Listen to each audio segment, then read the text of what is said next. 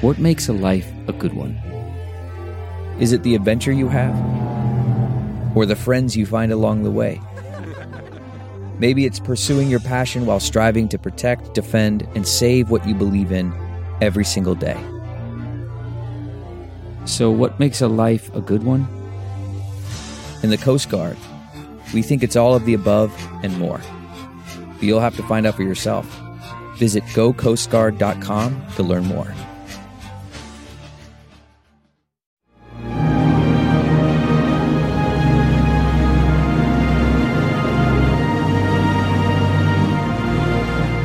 Hello, my friends. Judge Napolitano here on Judging Freedom. Today is Wednesday, January 5th, and a doctor that I uh, respect and admire, full disclosure from time to time, he's on Fox News, my employer for 24 years, and I know him from there. But he's a brilliant and gifted physician named Dr. Marty Makary. Uh, he's also a professor of medicine at Johns Hopkins University uh, Medical School in Baltimore uh, has been harshly critical this morning of universities, private universities that are imposing absurd and draconian uh, restrictions on their students.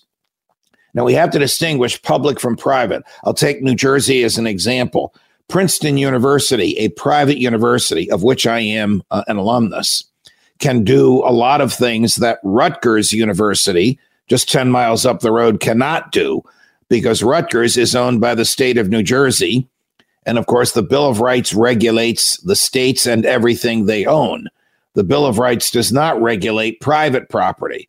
So there are things that Rutgers can do to regulate the behavior of its students that Princeton cannot do. Nevertheless, Princeton and Georgetown and Cornell and a bunch of other universities have required wearing masks outside in uh, a public place when you're walking from your dorm to uh, a classroom. Princeton University would not let you leave the country without the consent of the university and without a quarantine uh, when you return. Princeton University requires absurd quarantining if you've been exposed to somebody. All of this is showing that the science is not as we were told it was. If you've had three vaccines, why do you still get COVID? If wearing a mask keeps you uh, safe, how can you still get the Omicron uh, variant? I'm not a physician. I'm a former judge and a lawyer and a constitutional scholar, but it doesn't take a medical school uh, education and degree to analyze from a common sense point of view that the government is in way over its head and even private entities like Princeton. I'm sorry that I keep criticizing my alma mater. I'm going to hear from somebody there, but they deserve the criticism.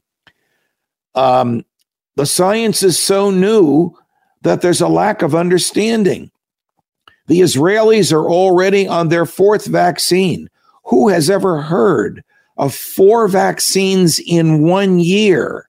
In one year to uh, to immunize a person from a virus. It's obvious that the vaccines are not working. You can be totally immunized, you can still get sick, you can totally be totally immunized, and you can still pass the uh, the illness on to other people.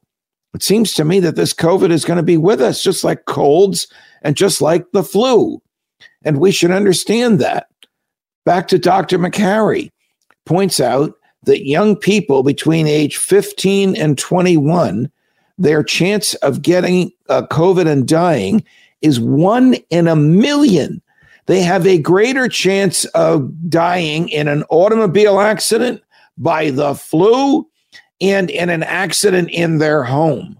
But yet, these private universities are imposing these draconian regulations on them. Look, my field is the Constitution. Princeton University owns the property on which the, the campus exists. It's the most beautiful campus in the United States. Nevertheless, they can do what they want on their property, but they are subject to severe criticism because they are making lives miserable for their students. It costs $60,000 a year, $60,000 a year, 60,000 to go to Princeton University. It's almost like a prison. Judge Napolitano and Judging Freedom. Oh, I almost forgot. Don't forget to subscribe to my channel if you haven't done so yet.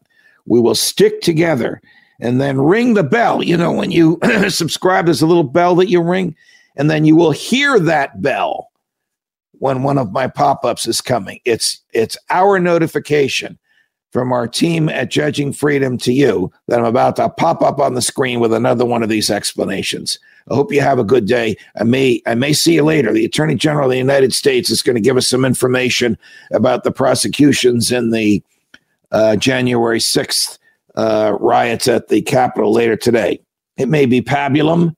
It may be newsworthy. If it's newsworthy, I'll pop up and talk to you about it.